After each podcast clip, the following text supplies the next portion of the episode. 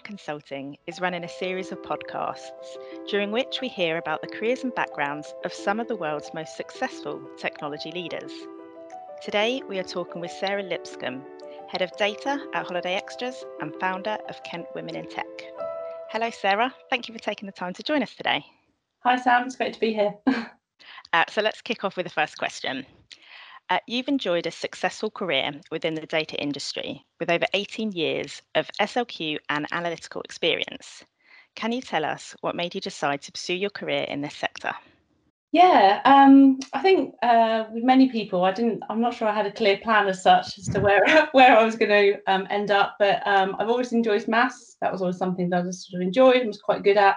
So um, I took a degree in management science um, with kind of a view that that was going to be a practical a practical subject to get a job in, um, and was lucky to get my first job at Holiday Extras 19 years ago now as a business information executive, um, and that's sort of really where it began. So I sort of started out um, working on spreadsheets and you know dabbling with database. And um, was able to sort of move into um, an MI, uh, head of MI at Holiday Extras looking after budgeting, forecasting, and all our analytical reporting. Um, and over time, I think I just realised that I sort of had this really strong desire um, for good good quality data. I was always um, championing to make sure that the data was right in the first place, and I think that's where it's really sort of led me to sort of lead the lead the data team because um, data quality and data literacy is so important across the business, and they can really really make a difference. I think um, to how business can perform if they're if they're um, in place. So yeah, so that I think that's sort of how, I, how I've ended up where I am. And um, what personal qualities do you possess that have enabled you to be successful working within the technology industry? I think you need to be um, have a have a healthy dose of skepticism in data, as well as sort of being quite curious. So I think um, you always have to be looking at the data with an eye on why things are happening, um, not not not accepting them on face value, sort of working out why it might look like that is. And I think that goes for whether something's performing well or if it's not. Um, I think there's always kind of always asking why. Why is that happening? Why? What's driven that result? Um, do we really understand it? And that goes for data that's presented from somebody else or even data that I've run myself. So I, I won't sort of uh, I won't necessarily trust my own data either. I always like to make sure that I can validate it and um, I understand why something's happened. Um, so I think that's sort of kind of just sort of something that I guess is me about sort of you know problem solving and um, investigating why. But I think um, as you sort of move through your career, you need to pick up some some other kind of personal qualities along along the way. And I think resilience is is one of those, um, especially sort of working with stakeholders and sort of the business and kind of um, getting that balance um, between delivering quickly, which is obviously what the business is always going to want, alongside um, delivering those sort of scalable data products, which is what um, what really sort of help the business um, move quicker in the long term. and I sort of also think that I sort of have quite a lot of kind of need to work on influencing influencing skills again to kind of help the business understand why we want to sort of drive back best practice and sort of see that sometimes um, work adding a little bit of extra time up front is going to save a lot of time um, in the long run. So kind of helping the stakeholders um, understand that and sort of buy in buy into that. Great answer. Thank you. And is there anything you'd wish you'd known when you first began your career I don't think there's anything so much I wish I'd known because I think data is so fast paced. Things are changing all the time. So I think there's always there's always new tech coming out. There's always a, something new out there. So I think you're never going to know everything at the beginning. Um, but I think if I was sort of going to go back and talk to my younger self, um, I think I'd tell tell her to be a little bit braver and to worry a little bit less because um, you know I think most of the time when you think what's the worst gonna, that's going to happen? It's not going to be that bad. So yeah. just go for it. A question i ask all my guests uh, what are the main challenges you currently face your company? The travel industry has taken a devastating hit this year. Would you be able to share with us how things are at Holiday Extras currently? Yeah, obviously you can't escape that um, Holiday Extras is is in the travel industry, and um, as you said, it's had such a catastrophic impact um, on on the area we work in. And um, so right now we've sort of really having to be so focused on the priorities, really sort of making sure that we're working on the absolutely most important um, areas of the business, things that are going to make a difference right now, because um, we need to sort of make sure that we, you know, we're getting every booking, we're making sure that we're responding to our customers in the best possible way. Um, so for us, um, that means that we're sort of working with biz- with um, our teams on really tactical um, tactical areas to make sure that they've got the data they need right now um, and to make it as quick as possible for them to do that. Um, but we also sort of trying to take this opportunity to kind of make sure that as we're doing it, we're not building up too much tech debt, so that you know as we come through, come through the other side and sort of make the recovery, that actually we're able to iterate quickly and move move quickly then too. Um, but I guess thinking about it, sort of one of the sort of opportunities that come out of this is that sort of we're working in much smaller teams and working kind of more cross-functional. So um, data scientists and data engineers are really embedded in the teams um, across the business, and that gives a lot of opportunity actually because it means they're really close to what the teams um, and the business is trying to achieve, and they can really understand the problems in a much deeper way. And it means they can sort of build um, data products or um, models that are really, really well connected to what the business needs. Um, so it, yeah, so I think with all these things, there's with challenges, I think there's always opportunities you can find um, out of it as well. And we've we've actually been able to see a lot of positives um, in terms of the way we've been working and the way we've been able to iterate and be much more agile and lean in our processes. Um, so it's you know there's lots of good things that have come out of it um, in a working working sense as well. What advice would you give someone starting their career within the technology industry?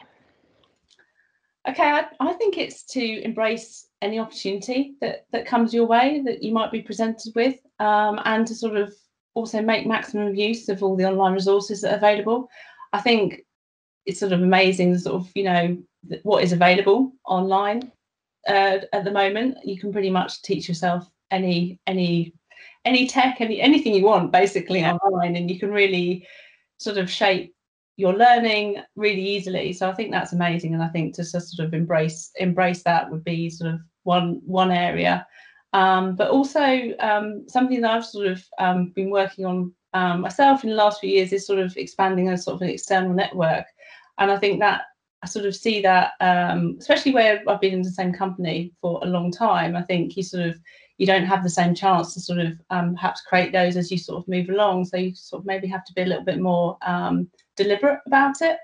Um, so um, for me, I kind of see a real, real benefit in terms of getting out there and meeting other people, meeting peers in your space, and kind of understanding how other people are approaching things and how they're solving problems. Um, and it's sort of yeah, having been connected with people in the same field has has so many um, advantages um, for, for for everybody really for your, for yourself and people you connected with and also the business. So so yeah sort of like you know i think the networking and connecting side is really important. What are the key skills and personal qualities you look for when hiring staff? Yeah so when i'm when i'm recruiting um, i'm looking actually a lot less about the um, specific technical skills that people have and much more about how they're going to um, apply themselves and solve a problem. So um, we've sort of um, previously found it very hard to um, recruit um, sort of data engineers into the company, and especially with the kind of you know the tech stack that the specific tech stack that we're using. So you have to sort of look a bit more sort of holistically at the person and sort of really understand, make sure that they can they've got the right attitude to solving a problem. Because I think if they've got a good level of tech skills, probably doesn't matter so much what those are. You know that they'll be able to pick up whatever we're using, but it's about how they how they work with the business, how they approach solving problems, um, how they handle themselves that way. Um, and we had sort of a really good example of this in our in our team where we actually took somebody from another part of the business who didn't have any background in data at all.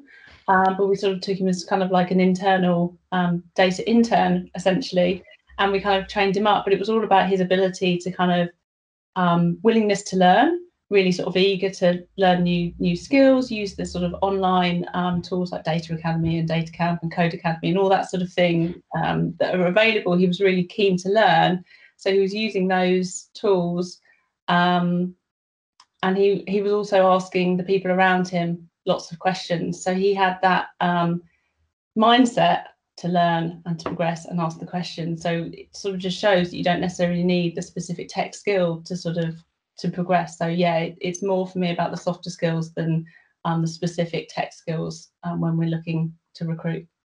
What do you think will be the key employment challenges faced by the next generation of employee? So I think we can see right now where there's a lot, um, there's obviously a lot less jobs, um, and there's the same amount of people, and obviously people still going to university and sort of coming through. So I see that the job market is going to be really competitive for quite some time. Um, and you know, as I said earlier, the barriers to tech are a lot lower. So you can, you know, anyone can be learning these skills online these days. You don't necessarily need to go to university to get to get the skills you need to do, you know, a lot of the data roles. So I think it's going to be how do you make sure that you stand out? How do you make sure that an employer is going to want to pick you over all the other applicants that are going for the same job? So I think that's going to be sort of quite a big, big challenge. Um, but I think one of again one of the things the the sort of positives out of this is that actually as we see this switch to remote working, um, that actually opens up. I think it opens up for the employer and the employee because there's not that geographical barrier so much anymore um, it doesn't matter so much where that job is based. So I think that that has big benefits to the employer because they can make sure they've got um, the best possible person for the role and not just somebody who is, you know, 10 miles down the road. But also, as an employee, again, it means you can work for the best company. You don't need to worry necessarily about the commute quite so much, and you can make sure that you're working for a company you really, really want to work for. Um, so I think again, I think there's always there's always positives and opportunities that come out of this, and I think remote working is going to be one of those things that I think will really um, open up the market as well. You are the founder of Kent Women in Tech. Could you give our listeners an overview on why you started and what is it you do? Yeah, well, it all came about because um, I was starting to, um, as I said earlier, trying to sort of get out and network with network more, and um, what I realised is that um, a lot of conferences are, are, especially tech conferences, are very male dominated, um, which, which makes sense when I think about 15% of people in data are, are women. It, yeah. Obviously, it would make sense that um, conferences are that way, that way weighted as well. Yeah. Um, but for me, it wasn't necessarily. Um, I wasn't getting the most out of them. Um, I could, you know, sometimes the that can, that can be a little bit intimidating depending on what sort of conference it is. So um, I sort of found um, the Women in Data um, conference, and uh, it was it was quite eye opening. Really, I sort of turned up to this conference and was quite astounded by how many women there were in data, and it was amazing to sort of be able to make those connections with people. Um, so I attended a few of those meetups, and then sort of realised that they're they're really great, and I was getting a lot out of them. But they're in London, and being based in Kent, it's it's quite a lot to sort of get up to London for six o'clock in the evening, and it's it it can make for a very long day. And I kind of saw an opportunity for creating something in the local area. There wasn't really anything else around that was something for women to connect in sort of the tech tech space. So I um, I decided to sort of give it a go basically, and sort of asked a few of my colleagues um, what they thought. They thought it was a good idea, so we just we just gave it a go, and I think we've done sort of six or seven meetups now in the last year.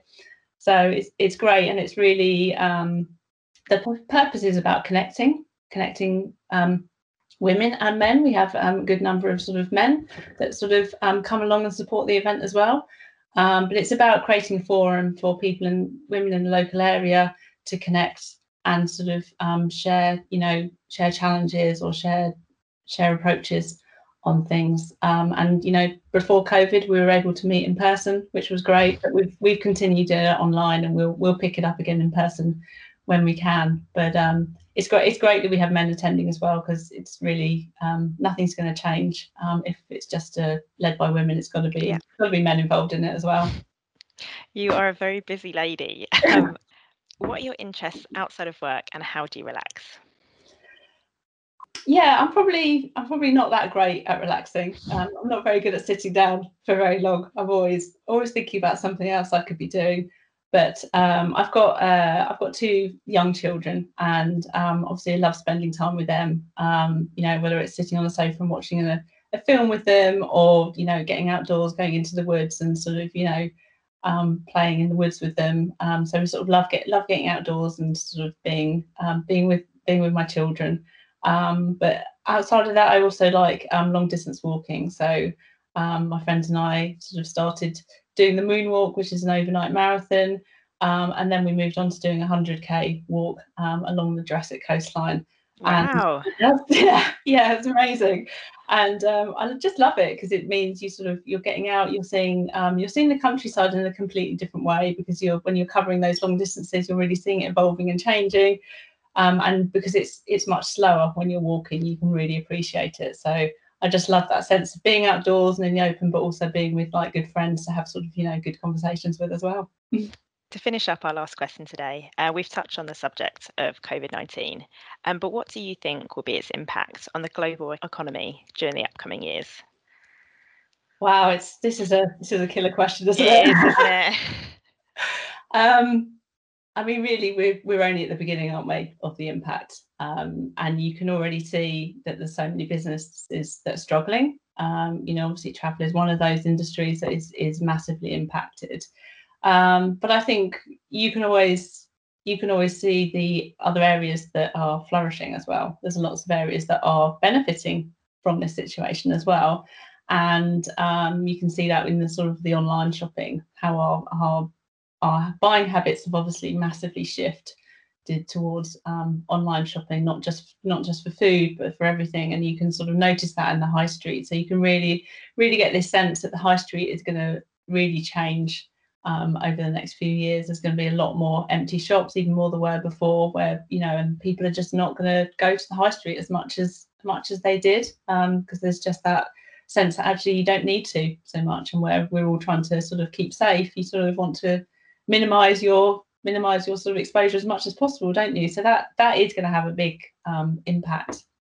Um, and I think the other one that you can sort of see, which is kind of linked, is this the, the remote working. So whilst I think there's there's loads of positives sort of on an individual basis for remote working, you can just sort of already get a sense of the impact that's going to have on you know things like train stations and for you know the places where the commuters were going to because all those you know the sandwich shops and the all the shops that were centered around commuters yeah. are, are gonna are just gonna struggle so um, i think it's i think it's gonna take quite a while to recover um, you can see that in travel that you know obviously um, people are desperate to go away. We know that people want to go away, um, but obviously they can't. There's, there's so many restrictions right now. Um, so it's just about being able to, I think, yeah, get the industry back up. We are allowed to fly again, and I think I know people will start will start flying as soon as they possibly can. But it's it definitely feels like this is this is a long haul uh, a long haul recovery. It's not we we've got it feels like we've got to sort of get worse before we can get better again. Unfortunately. That was a great answer to the killer question. thank you. Um, and that's all we've got time for today. So thank you very much for, for joining me. Thank you so much for asking me. It's been great.